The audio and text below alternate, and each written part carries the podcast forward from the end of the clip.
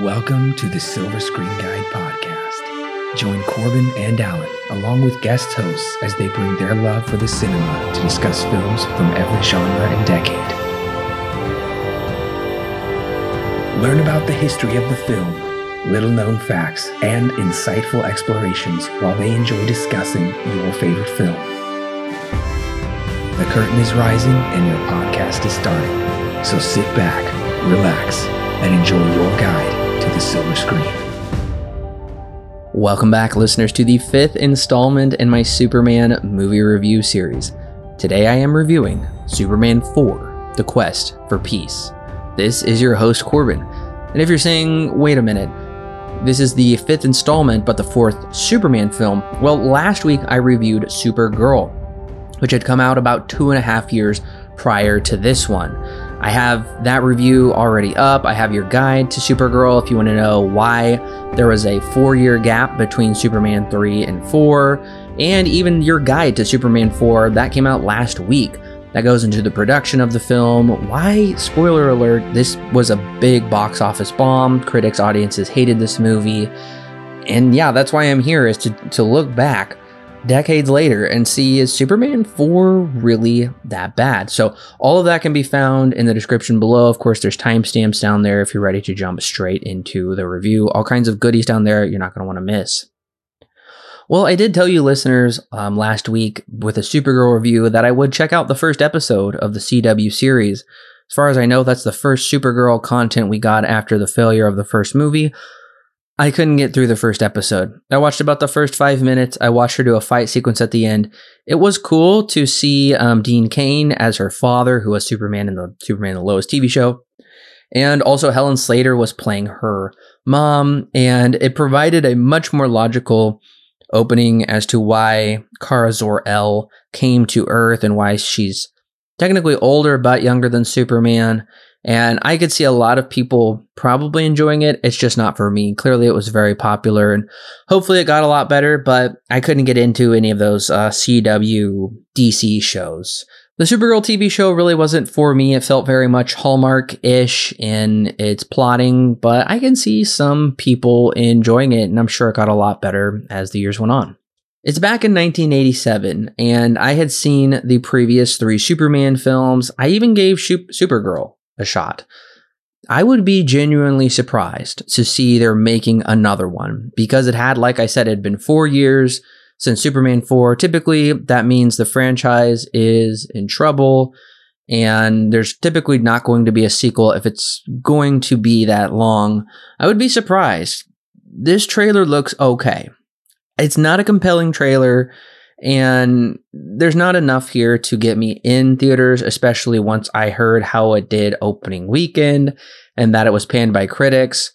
I would definitely have rented this movie though, because by this point, VHS and rental stores had become enough of a thing.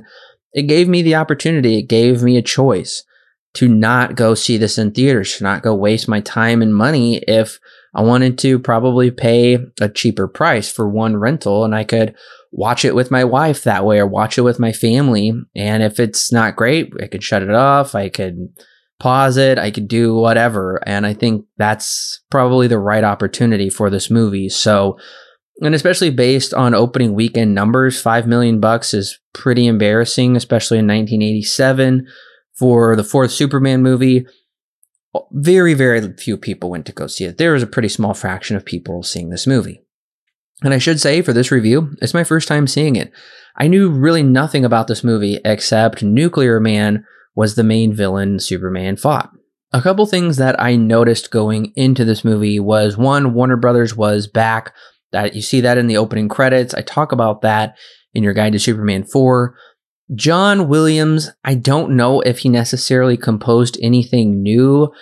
I, I think he may have done a little bit of some new stuff, but mainly what happened was Alexander Courage adapted Williams' old music from Superman 1 and 2, and then he essentially conducted the music. John Williams composed it. So I don't even think there was really new compositions for this movie, which is probably a bad sign. Um, we know they couldn't really pay a whole lot, but Christopher Reeve did have story input.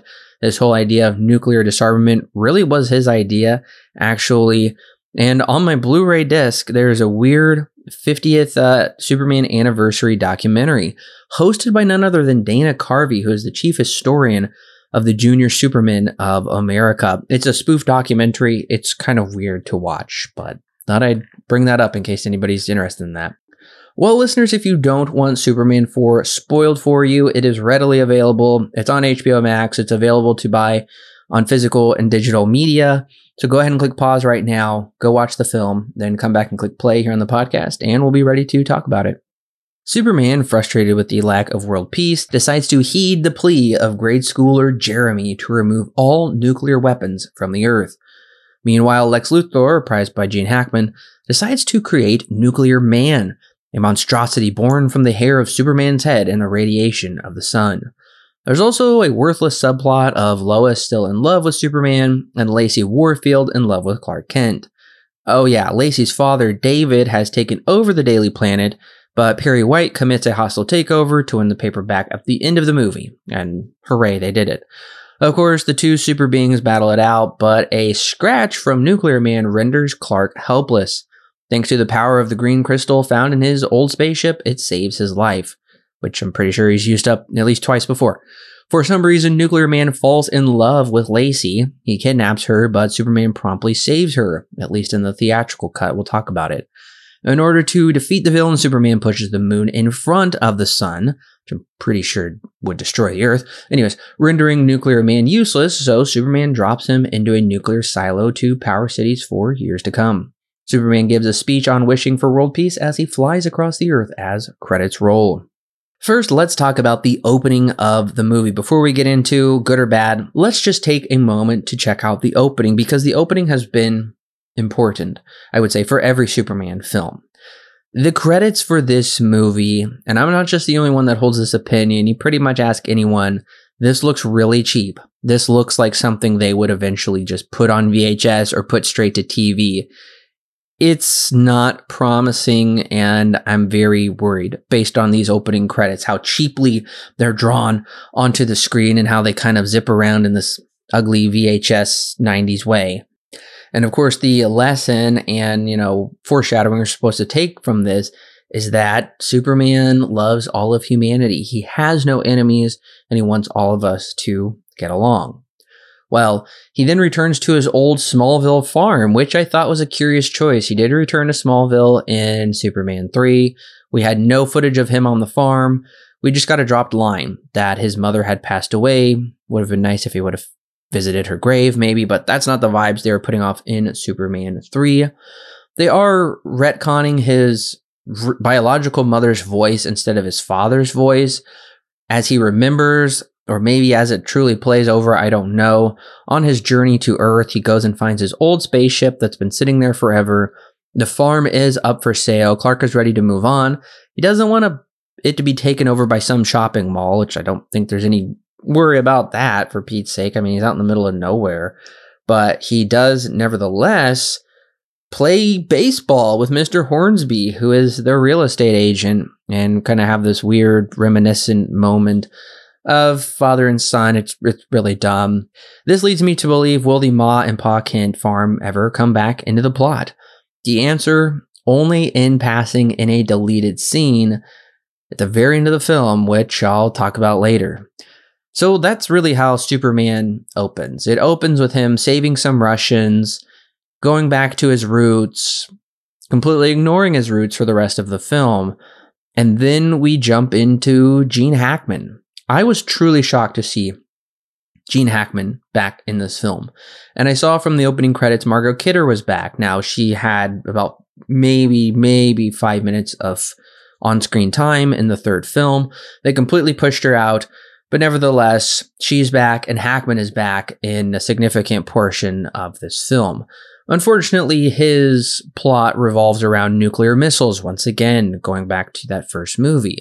This time he wants to make a nuclear powered Superman to defeat, well, Superman, and that's really his only motivation as far as the theatrical cut goes. Now, there is some deleted footage where he pits the Soviet and US against each other, ups the stakes a little bit more, makes him more of less of a one dimensional character this way. Of course, this film is continually trying to harken back to that Donner film in numerous ways. Um, Superman saves Lois on a subway, and he says the subway system is the most reliable means of public transportation. That is talking about the flying from Superman 1, and I believe that line will be repeated in Superman Returns. Now, I did laugh out loud actually at some of this stuff.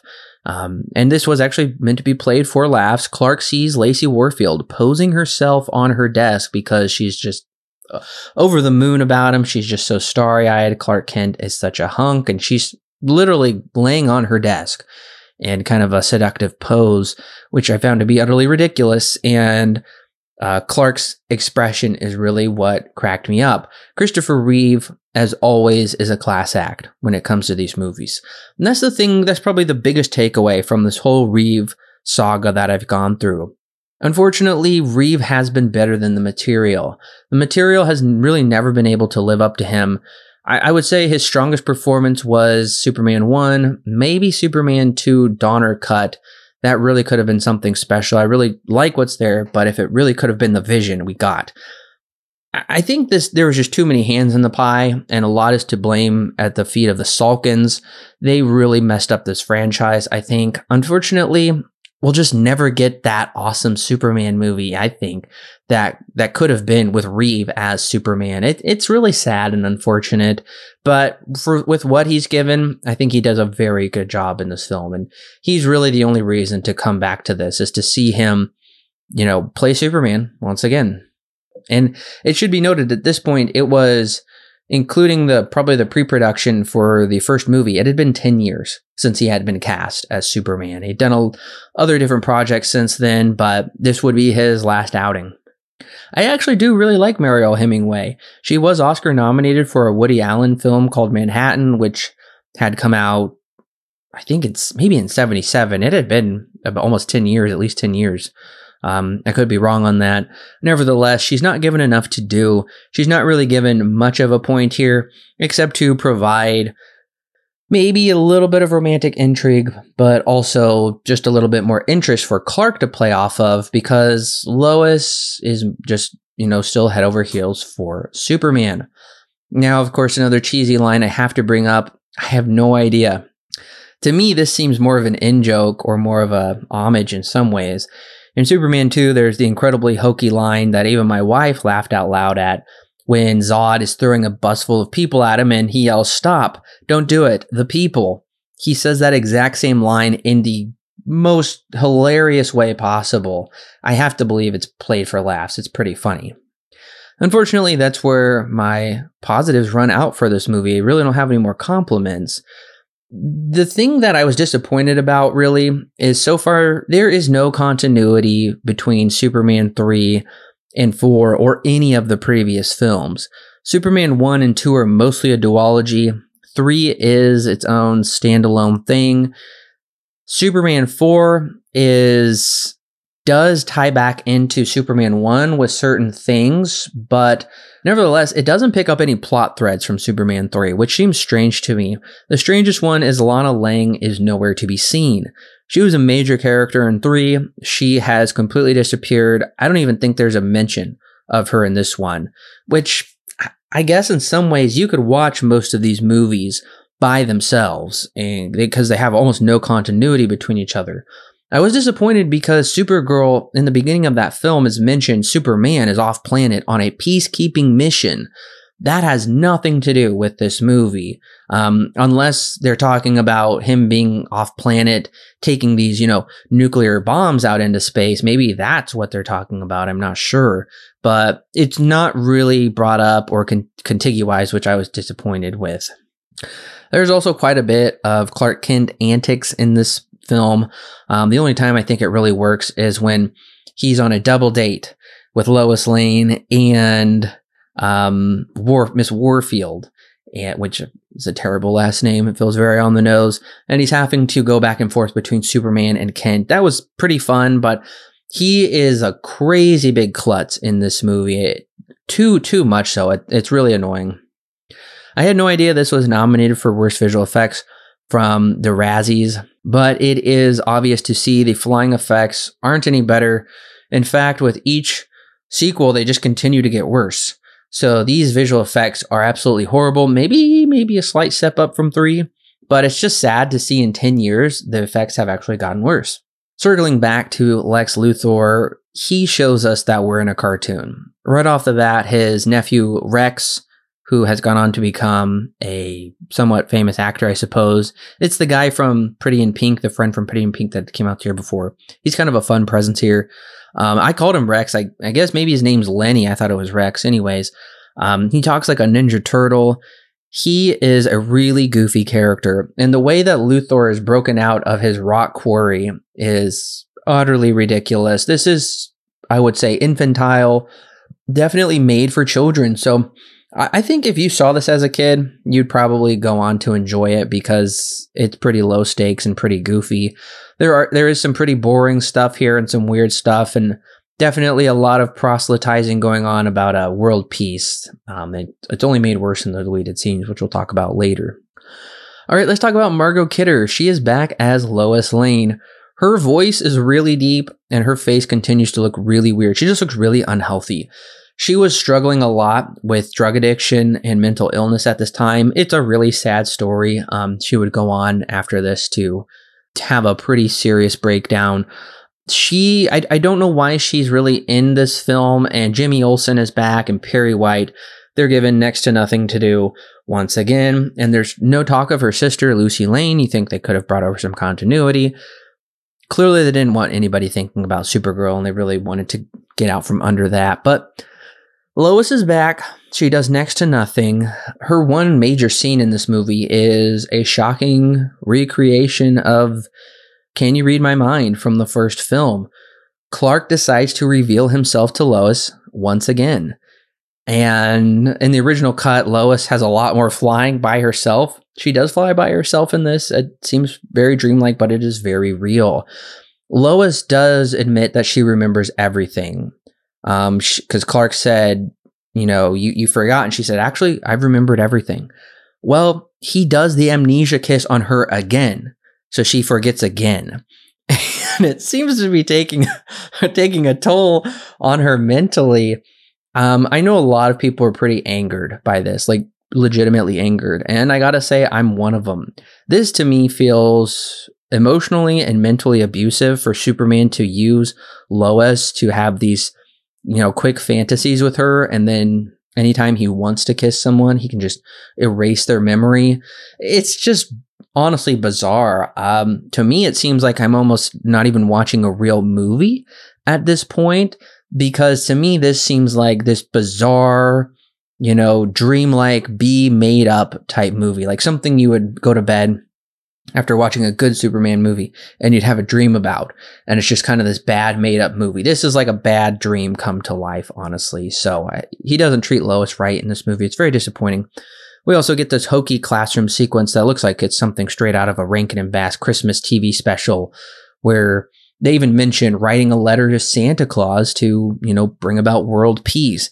And of course, we get Jeremy, this husky voiced child who writes Superman and he goes to visit the New York or try and get Superman's attention. And you know Clark feels like he doesn't have the full you know power to do that but you know what? He does it. This is the point when i realize the plot hinges on Superman being guilted by a child into destroying all of the world's nukes. It is such a like i said a infantile fantasy. I'm just shocked this is the story they came up with.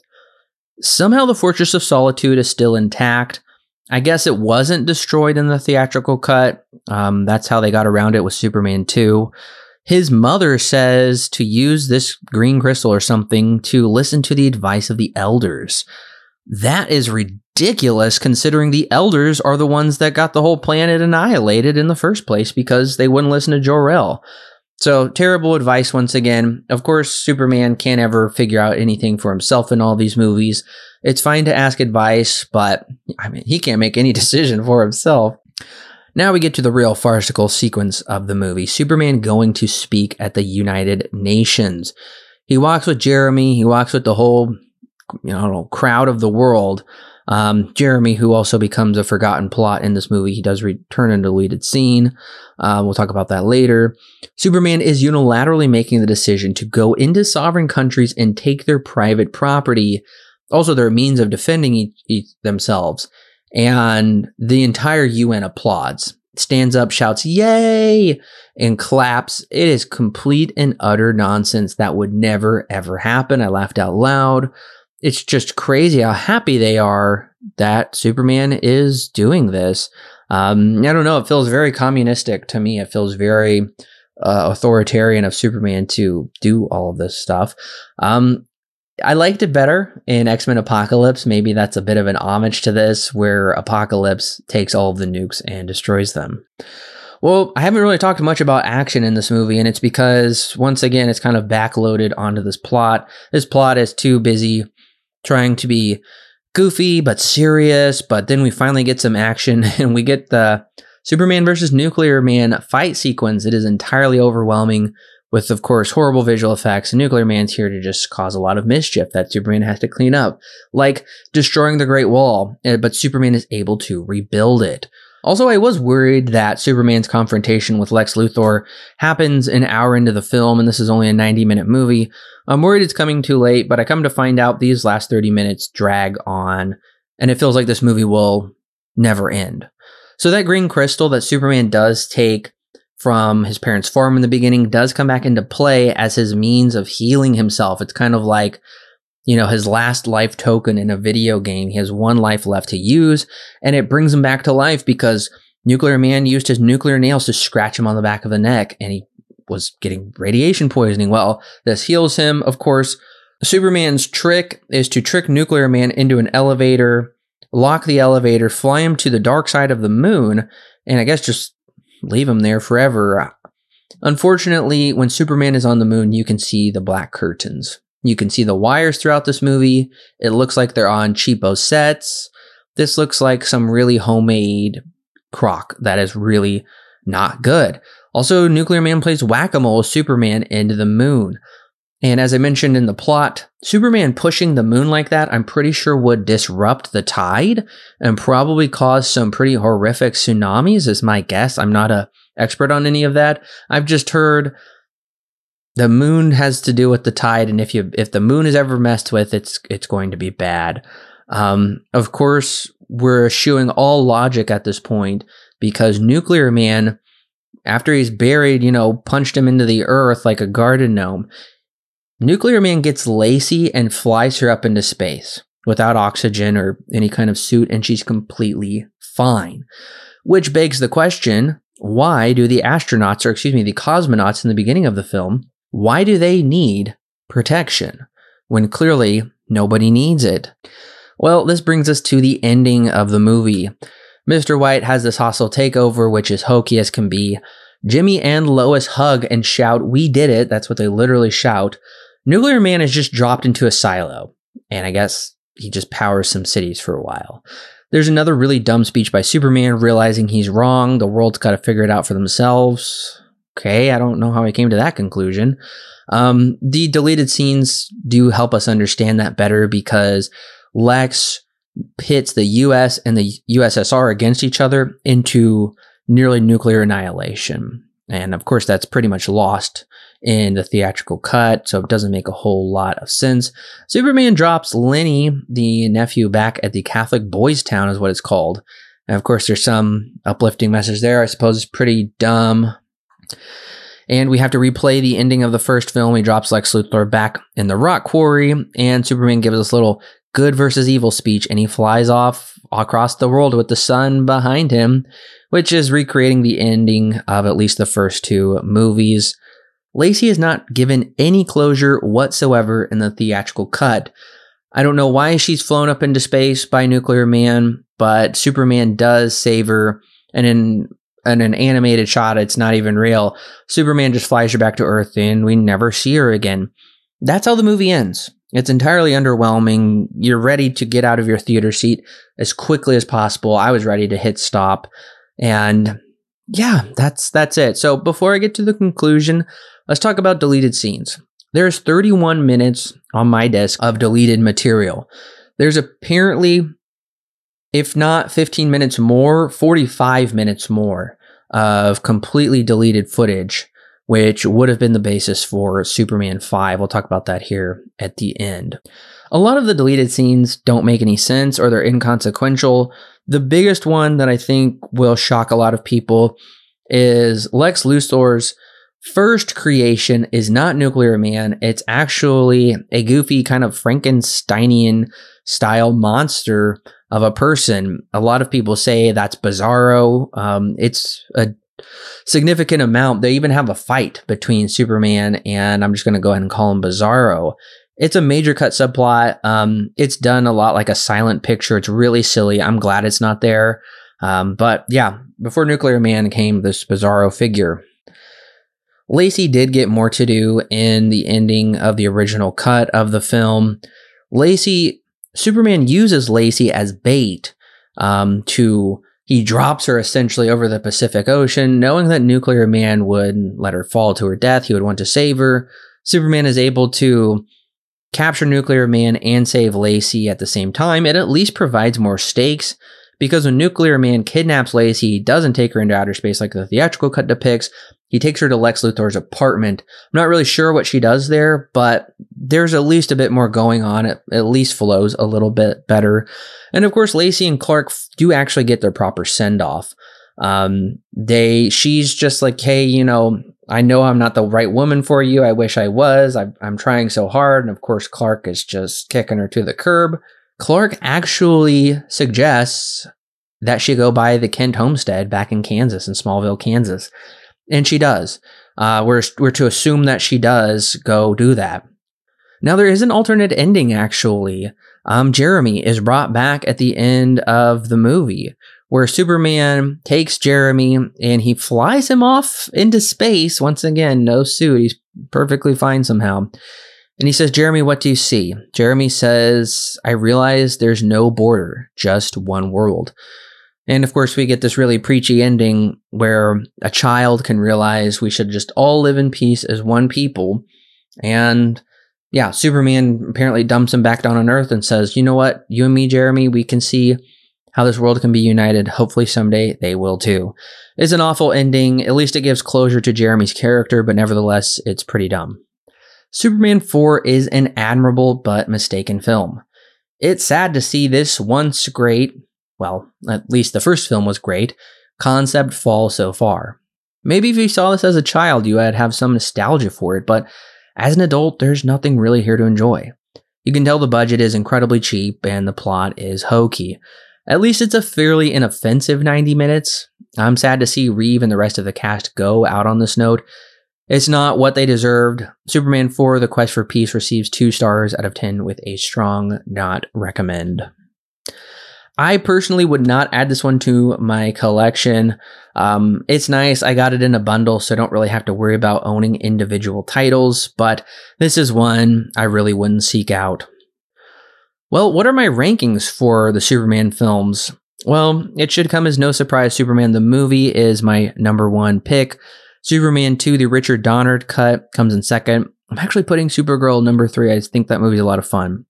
Superman 3 comes in at number four. I will say this movie is probably more watchable than Superman 3. I think Superman 3 feels a bit more professional, it feels tighter. It's too long, though, and there's not enough action. Superman 2, the theatrical cut, coming in at number 5. I didn't like that movie at all.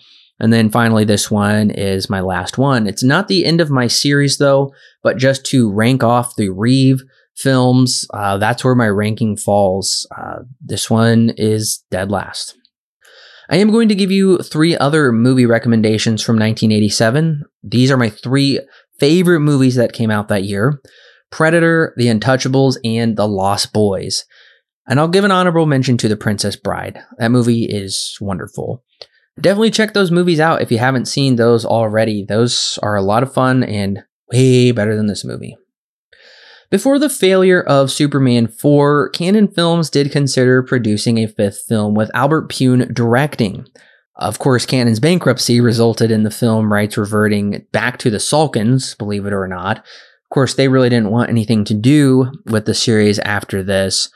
There is rumors going around that the story for Superman 5 would have had him dying and resurrecting. Uh, of course, this actually was a storyline before the death of Superman, which would become a highly popular Flashpoint comic in American culture. Also, as I mentioned earlier, there was enough deleted material that Cannon said we don't really have much of a budget for Superman 5, but we are going to use that deleted material and incorporate that into a fifth film, which is pretty shocking. Of course, there was the tragic accident of Reeves in 1995 falling off a horse, paralyzing him. And of course, that means he would never be able to play Superman ever again. Now, there were a number of sequel ideas that were tossed around. Many years later, the series lay dormant. Nobody really wanted to talk about it or even touch it for quite a while. But there was a lot of Superman movies that just didn't get off the ground until Bryan Singer finally got it done with Warner Brothers in the 2006 Superman Returns, which is actually a somewhat of a sequel to these Reeve films. We'll talk about that in a few weeks. But it would be 19 years until we did get another official Superman film. So, what are we talking about next week? Well, Steel with Shaq. Believe it or not, this is sort of a Superman film. Steel is a character from the comics, and they cast Shaq as him. So it's kind of a one off, spin off type Superman film. I've never seen it, I've just heard. I've seen Chris Stuckman's hilariosity over it, which is great. Definitely check that out. But I'm curious to finally get to watch this movie and really see how hilarious it really is. Well, listeners, the question after the show is Superman 4 the worst of the Reeve verse? Yeah, that's what I'm calling it, the Reeve verse. I'm going to say it definitely is, unfortunately. Unfortunately, just looking at my scores across the board for all of these films, I'm it's an average of 4 out of 10 which in my book is a solid not recommend. I would even say maybe a strong not recommend for all of these. I've only recommended the first one and the Richard Donner cut of the second film. Everything else I think has been pretty horrible, unfortunately. Well, now I finally know how bad these Superman movies are, and now you finally know too, listeners. So, thank you for coming along with me on my review of Superman 4 The Quest for Peace. Hopefully, um, we can have some fun with Shaq next weekend. We're going to find out, so make sure to subscribe to the podcast before then so you won't miss that review. I'm looking forward to it. Thanks for coming along with me, and we'll see you next week with Steel.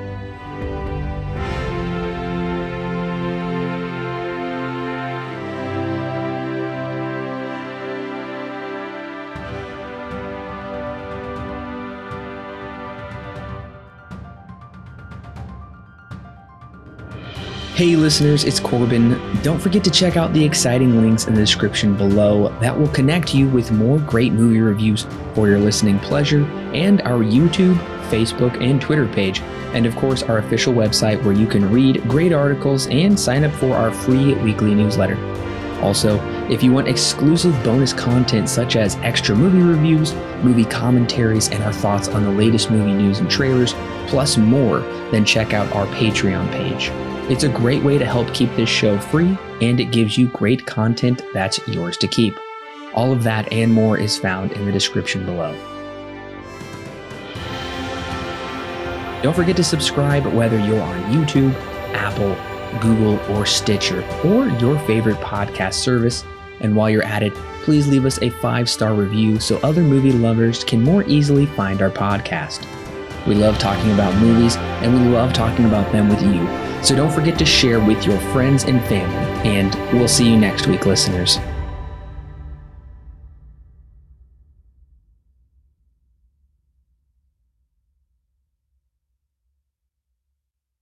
The Silver Screen Guide podcast is edited and produced by Alan and Corbin.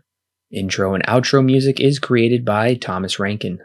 The thoughts and opinions herein expressed are those of the individual and do not necessarily represent those held by Silver Screen Guide. Silver Screen Guide is not affiliated with any company or individual involved with the creation of this movie or TV show. No portion of the podcast may be used without express written permission from Silver Screen Guide.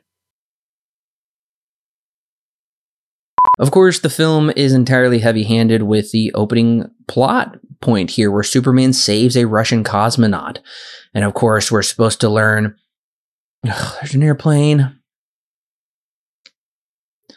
End of sequ- Man, that plane just needs to go away. Go away. Now it's gonna fly forever. Endless fuel.